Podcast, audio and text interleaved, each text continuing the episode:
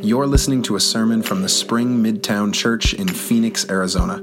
If you'd like to learn more about the Spring and its ministry, please visit thespringmidtown.org or follow us on Instagram or Facebook.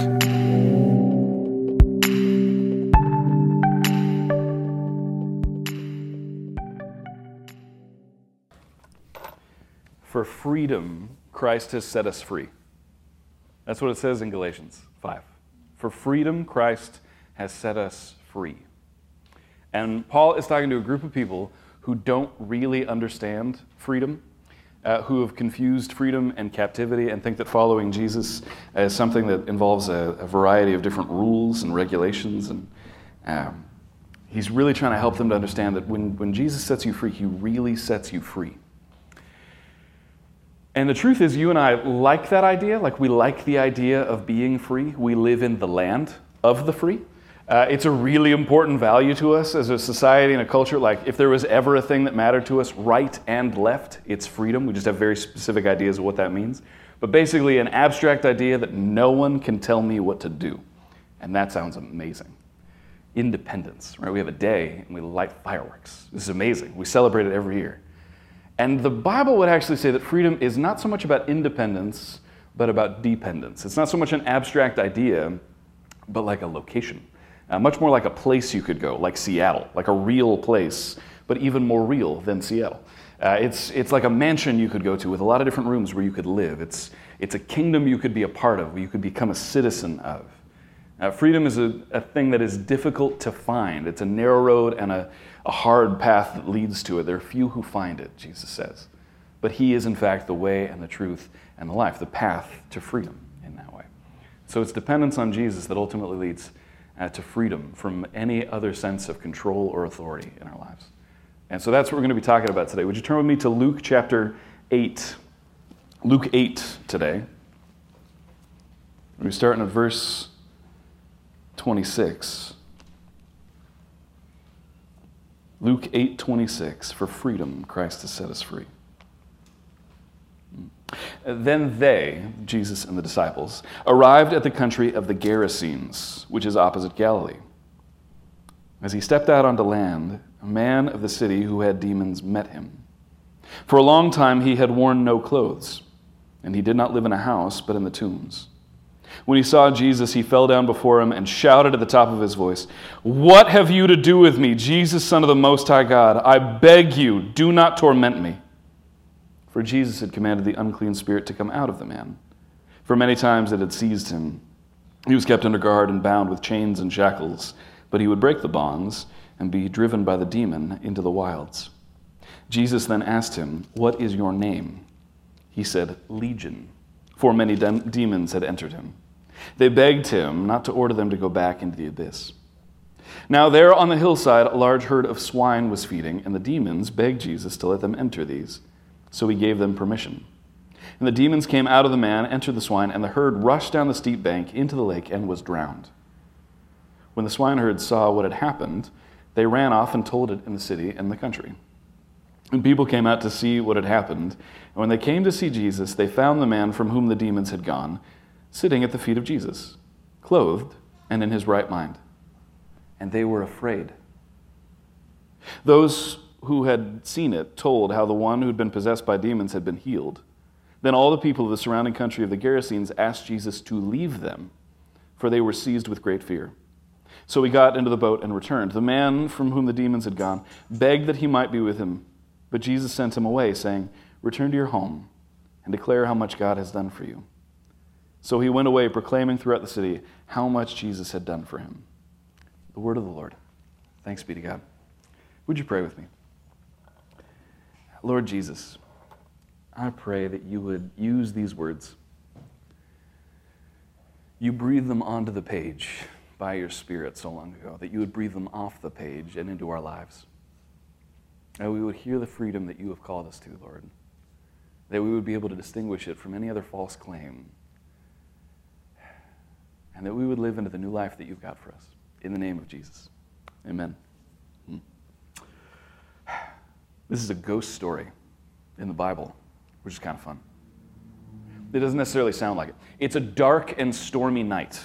So, right before this story happens, Jesus and his disciples are in a boat, and there's a crazy storm, and Jesus is asleep, and the disciples are, you know, drowning. And they go and they wake Jesus up, and he, eh, and then the storm stops. And everyone is blown away that the shush didn't just work on the disciples, but on the storm, and they're dripping wet, and there's no more wind, and there's no more waves. And, and they're sort of blown away by who this guy is in the boat with them but they're really just tired because it's the middle of the night and they just they want the boat to land and they want to light a fire and they want to camp and they want to dry out and sleep for a few hours before the sun comes up. And so the boat gets to land and they start you know pulling out provisions and, and setting things up and getting ready with camp and, and the fire's been lit and people are sort of getting ready and all of a sudden jesus takes a foot and steps out of the boat and the instant it touches land there's this unholy shriek in the distance and they see on a hillside this graveyard and a silhouette standing in the middle of it. And all of a sudden, they hear this sort of rasping of metal. And the figure disappears below the horizon. And the hair on the back of their necks stand up, and the disciples think, We got to get back in this boat. And they hear something coming at them in the dark. And it's moving faster, and it's definitely getting louder. And the disciples are like, this is, there's something evil coming at us all of a sudden in the darkness. And they're just about ready to run away when all of a sudden the figure enters the firelight and leaps at Jesus and lands at his feet. And cries out in a mostly human voice, Please don't hurt me what you, like what just happened? That's a crazy story. You're the disciples you're with jesus you're like what is going on? Who is this guy that we are with that evil things feel the need to come nearby and like bow down and respect him? That what is this? And there's this huge lesson for the disciples that's totally understated in the story that anything that scares you no matter how big no matter how terrifying in the world in which we live will bow down at the feet of jesus. There is nothing that can threaten you nothing as dangerous as the god that we follow but then, right, that fear that turns to pity, you see this man who's naked, except for chains on his wrists and his ankles and around his neck, whose body is beaten up and bruised and scratched, who lives in a graveyard like an animal, like something dead, who has come to Jesus, and he looks at Jesus and says, Please don't torture me. And you just have to think, how could your life get worse? Right? Like you're a nude man with chains who lives in a graveyard. How much lower are you going to get? Like, what can Jesus meaningfully take away from you? And for those of us who've been reading this story at all, who know anything about Jesus, you ah, that's not really kind of, he's just not, he torture you. Like, that doesn't make any sense. Like, that's so out of, so out of character for who he is. And there's this real sense in which this demon possessed man has no idea what freedom really looks like. No idea where to find it. He can't tell the difference between freedom and captivity. He is just completely lost. There's a zoo veterinarian I knew some years ago who loved to tell stories. And one of the stories he liked to tell was about how um, law enforcement agents don't know what to do with big animals or exotic animals. And so, usually, like if you bust a drug dealer and he has a couple of tigers, they just give them to the zoo, like they're the zoo's problem. But these aren't like normal tigers that have been raised correctly. So it's a real problem for the zoo. And at one point, the FBI captured uh, 37 raptors. So these are birds of prey from a smuggling ring. So these are, you know, eagles and hawks and falcons, very dangerous birds, and they just give them to the zoo, and they're now the zoo's problem.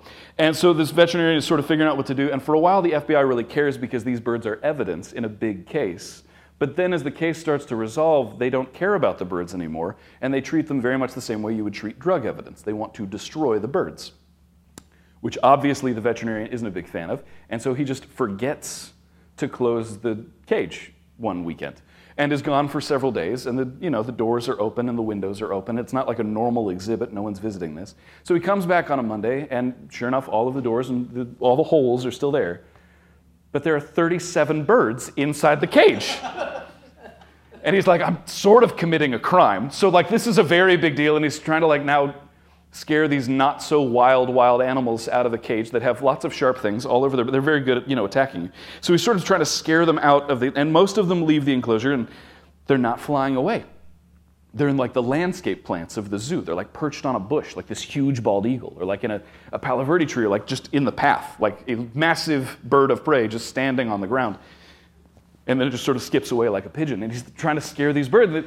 And there's this weird moment where he realizes these birds can't tell the difference between freedom and captivity. They just don't know. They can't tell the difference. And in fact, they're so comfortable in captivity, they're so used to it, that they don't think freedom is even possible. Now, you and I have that same problem a lot when it comes to actually following Jesus. We have heard that there's this gospel, we've heard about grace, we believe that there's a possibility of freedom. And a lot of the time, what we end up doing is sort of shrinking that back down to a really large cage. To like, well, I can do a lot of things that Jesus makes me do. Like Jesus, you know, controls my life, and I have to sort of check off all these lists, and then, then God will like me. And Jesus says, no, you just kind of, like, you can go live your life, you can fly away. And no, no, no, like, this is obviously like there's a catch. Like, that's just not how this really works. Like an abused spouse that doesn't realize, like, you can, you really can leave like a person who's stuck in an addiction and can't seem to walk away from it. And the truth is, a lot of the time when we deal with Jesus, not only do we have this kind of problem with like a religious version of captivity, we also have just the old problem of captivity itself still in our lives. And we look at Jesus and he says, You're going to need to forgive some people. And when you really let that go, you're going to find a lot of freedom in your life. You, listen, why are you trying to hurt me? I'm not trying to hurt you. I'm trying to set you free from this thing that, that is really just crippling your life. No. Why, why are you trying to torment me, Jesus? Look, I'm, I'm, not, I'm not trying to, I'm trying to tell you how to walk into freedom. You know, if you just kind of let go of some of this anger, if you let go of some of this gossip, if you start letting, okay, so you want me to do a lot of things and then like, then I'll be free. Like if only, no, I'm not, I'm not giving you a list of rules to follow. I'm really trying to, like, you can just, like the cage is open. Like you can go fly. You could go live your life. And this demon possessed man is sitting at the feet of Jesus and sees him as a threat to his current existence. And all I can say is this guy needs a threat to his current existence. He has a miserable existence. It would be great if that whole thing got turned upside down. You're nude, wearing chains, and living in a graveyard. Everyone hunts you like Frankenstein's monster. This is a terrible, miserable situation, and he seems to think that he's found freedom. He can't tell the difference. He's so thoroughly lost, he can't tell the difference between freedom and captivity. There is a decent chance that there is an area of your life where Jesus has been trying to invite you into freedom, and you see that as a threat. And it is, but in a really, really good way. In the best possible way. Freedom is a threat only to captivity, but not to the health and the flourishing of the captive. Freedom is only a threat to the prison that we've been in. And sometimes we have a really big prison, and sometimes we have a really small one. And part of that has to do with the way that we try to protect ourselves in the world in which we live. It's for freedom that Christ has set us free, but for some of us, we don't really know what freedom looks like. The world we live in doesn't really understand it. At the end of the story, we see this man and he's been healed. He's in his right mind, he's wearing clothes for the first time, maybe ever. He's just sitting there, and all of these people come by, and they are very upset. It's a bizarre end to this story. We get distracted sometimes by the, the word demon, and so you don't really listen to the story. Everyone is upset that he's been healed. And we don't really know why. We don't really get it. There's, there's a lot of guesses, right? All of the pigs died. So that's, you know, not great for the economy. That's not a good situation for people who are kind of counting on the pigs. This is, this is hurting our bottom line. So clearly, money is more important than this man who has been really sick. Sure. But there's another reason. This guy had evil living inside of him that is now somewhere else. Before, we knew where it was. And it was sad for that guy, but the rest of us are doing great. Before, we could kind of control it, we could locate it, we could banish it to the graveyard, we could try to chain it up against a wall, but now it could be anywhere. And oh, by the way, if this guy has been healed and is in his right mind, that means he's human. That means it, it could have happened to me, it could have happened to anyone. That, that means at some level that this guy is someone we probably shouldn't have treated in the way that we've been treating him, chaining him up to walls and treating him somewhat like Frankenstein's monster. And that means that he can actually tell stories about how we treated him and how we abused him and all the things that we've done. There is a reason this guy has trouble when meeting Jesus, believing there's such a thing as good power. There is a reason that this guy has trouble believing there's such a thing as good authority. That there is anyone who has his best interest at heart, because anyone he's ever interacted with, who's ever had any power over him, who's ever been interested in dealing with the evil in him, has done that by chaining him against a wall, by chasing him out of town with pitchforks and torches. And the truth is, you and I have lots of reasons, lots of reasons to be suspicious of authority in our time. We have all the time major corporations that are following us. There's literally an Apple commercial now about how people follow you. Google and Facebook, and by the way, a little bit Apple. And um, let's be honest, Amazon. They're always watching us all the time, and we make it very easy for them by giving them photos of our children so they can analyze them, and our emails so they can read them, and our location data so they can track us. And we know that they're doing that all the time, and we know that they're always trying to sell us something. And so when some offer comes along, we go, well, that's not free. When they say, oh, you could do this, we go, well, that's obviously manipulative.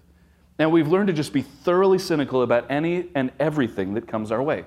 Because anyone who has any authority, anyone who has any power, is obviously out to gain something.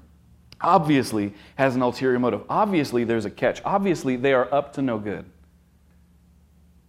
These are the people that you and I are trying to have conversations with about the freedom that they have in Christ. And they hear us offering it and they go, I see. So like when do we get to the thing where you like like make money off of me? I see. So when do we get to the thing where you like try to control and oppress me and like force me into some kind of a box? And you go, actually, you're already living in the box. You don't realize it. Actually, you're already a captive. You don't realize it. See, the demon possessed man has found something that sets him free from society. It's not the freedom you would want, but it always gives him the power to escape the control and the authority of other people. That's the one benefit. So it gives him a larger cage than the one other people want to put him in. So that's why he's so attracted to this sort of inverse kind of freedom because it gives him some kind of power. I've told you from time to time, I have this problem with cynicism. It's this real issue in my life.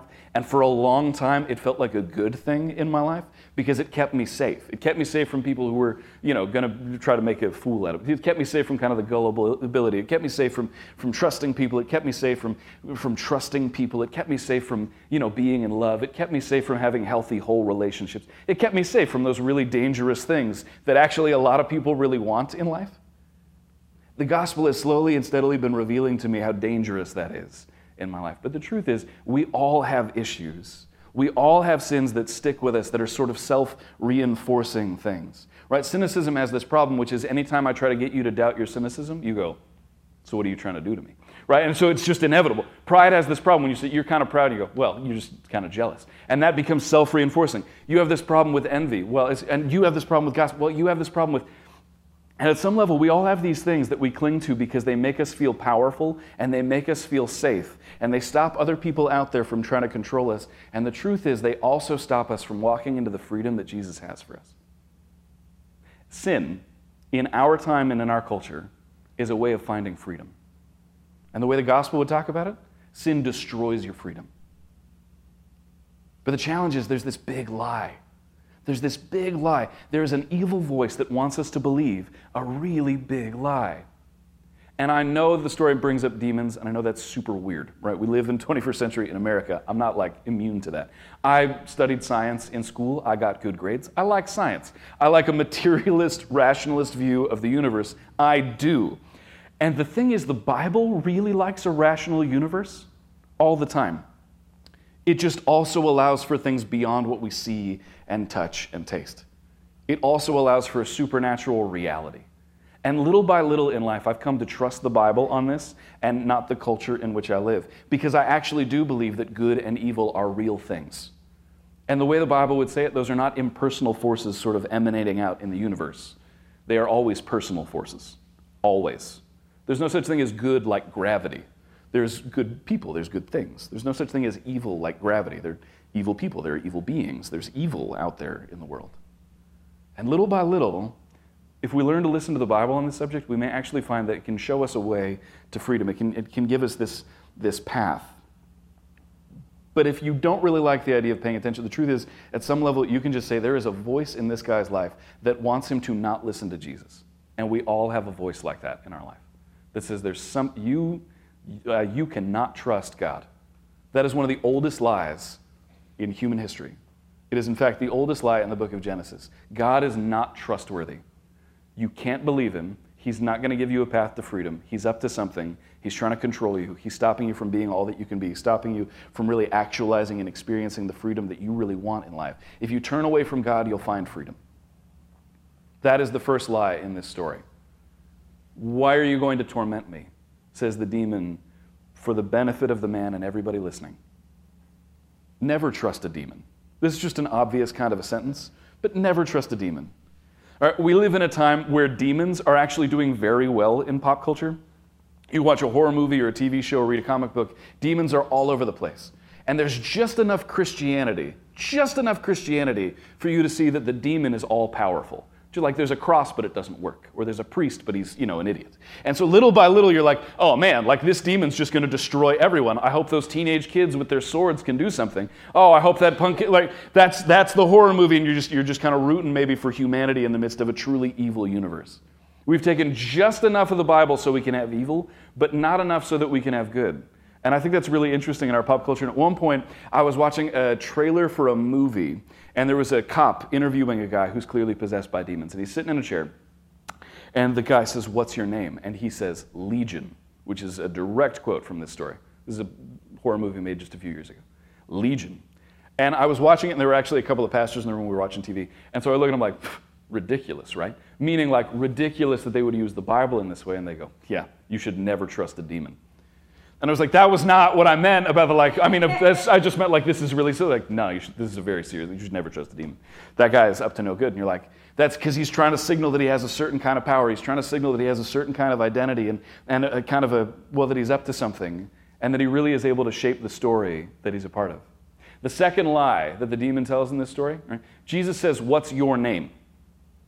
And the demon responds.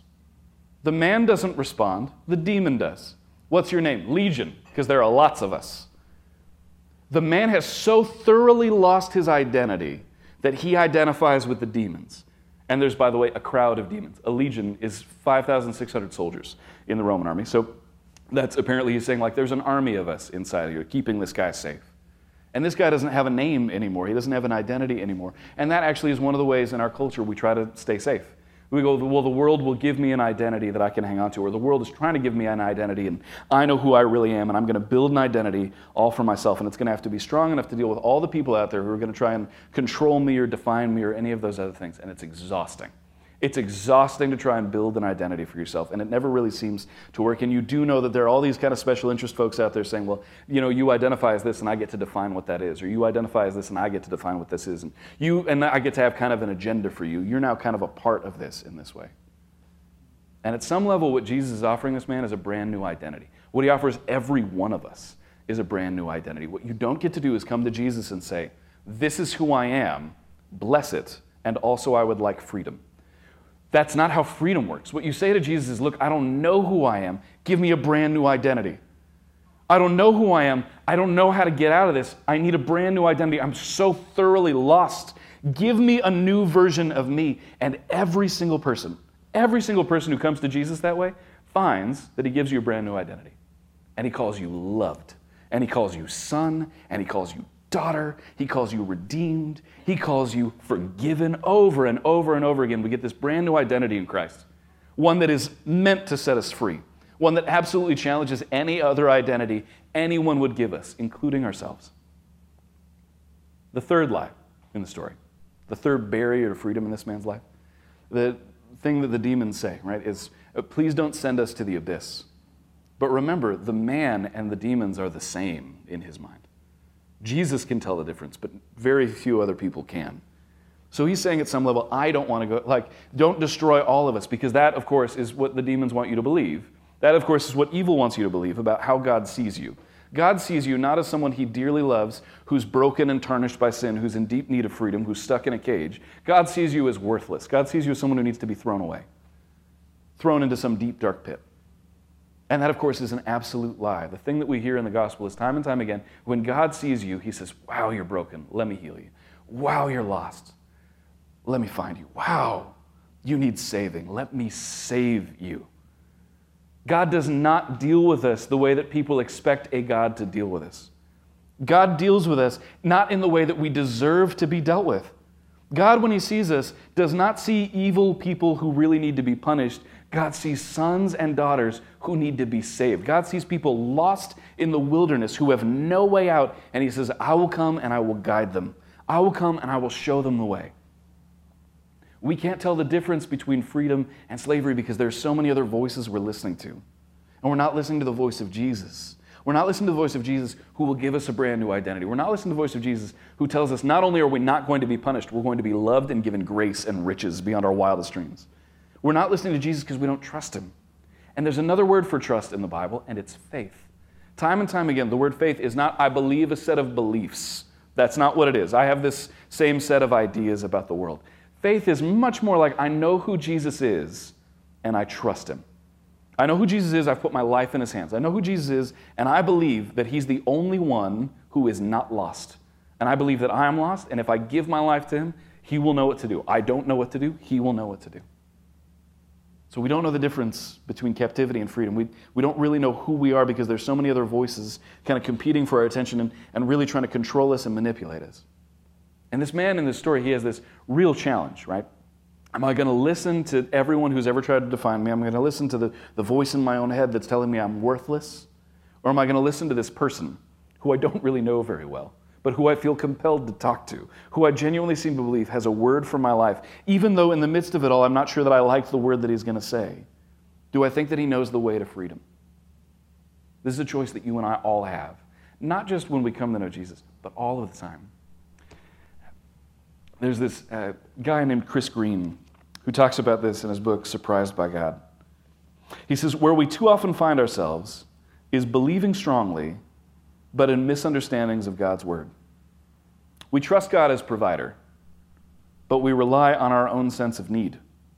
We trust God as healer, but we assume we know what health is.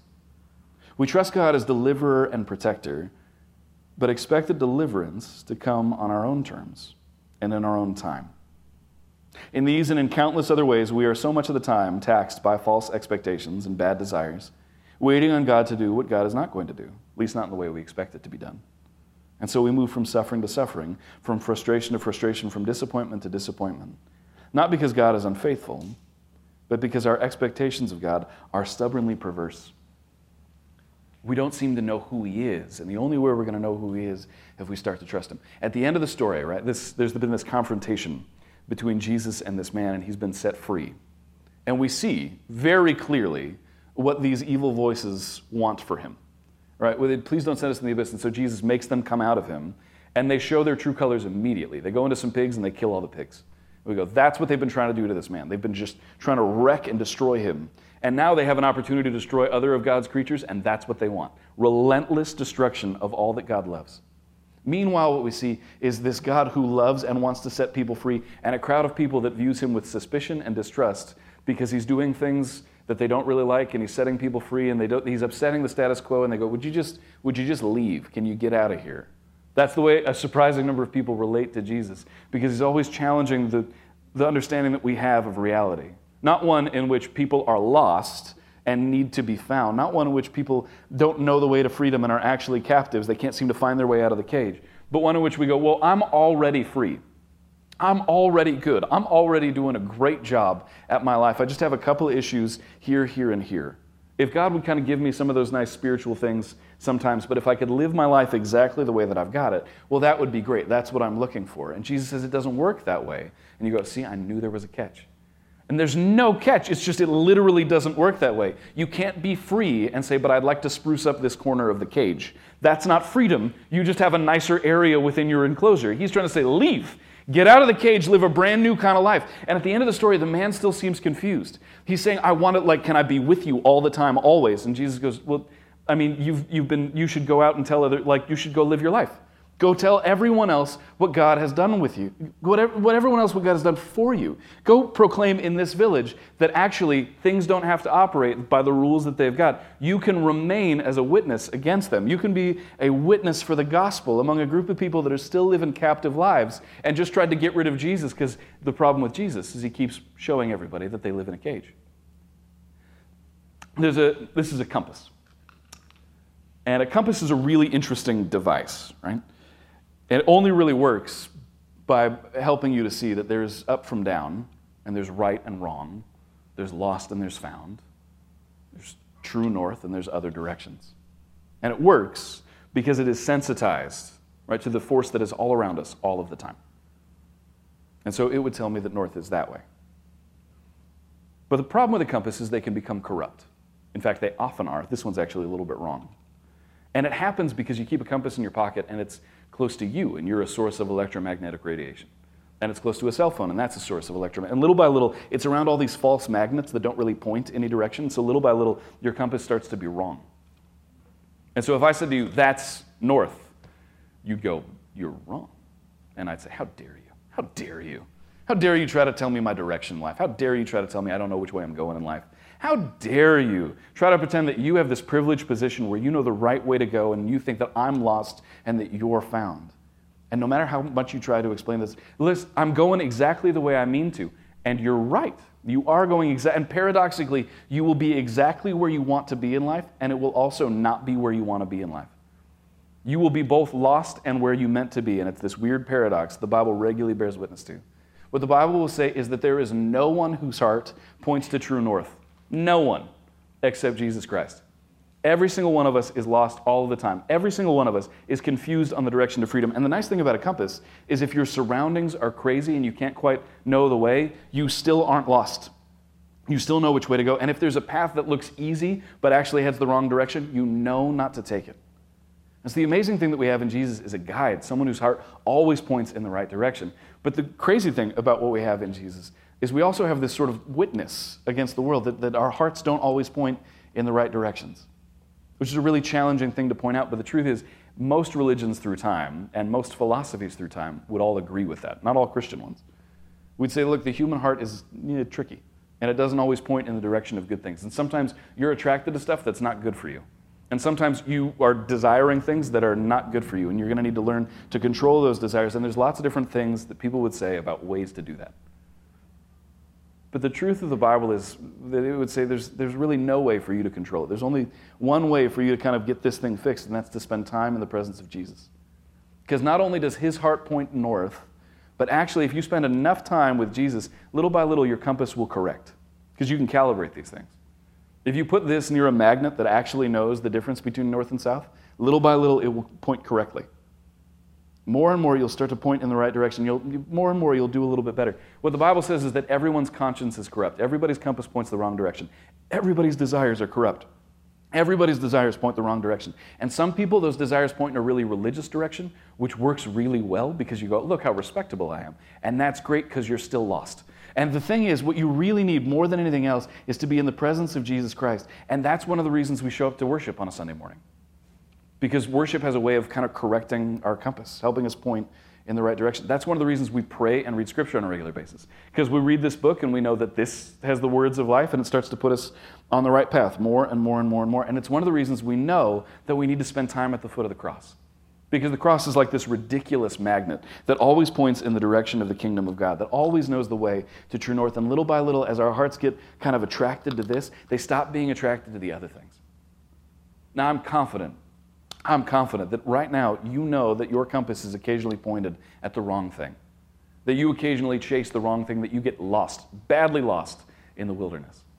And the more lost you are, the more you can start to look like this guy in this story. And you look at Jesus and you go, who are you to tell me that my compass doesn't point the right direction? What are you going to do to me? How are you going to hurt me? Why are you trying to steal my identity? Why are you trying to hurt? Why are you going to punish me for this? And all along the way, Jesus is looking at a naked person with chains on their body who's really beaten up, who lives in a graveyard, and saying, It doesn't have to be like this. I could change your life. I could set you free. I could put you in the right direction. I could point your heart toward north again. Friends, it is for freedom that Christ has set us free.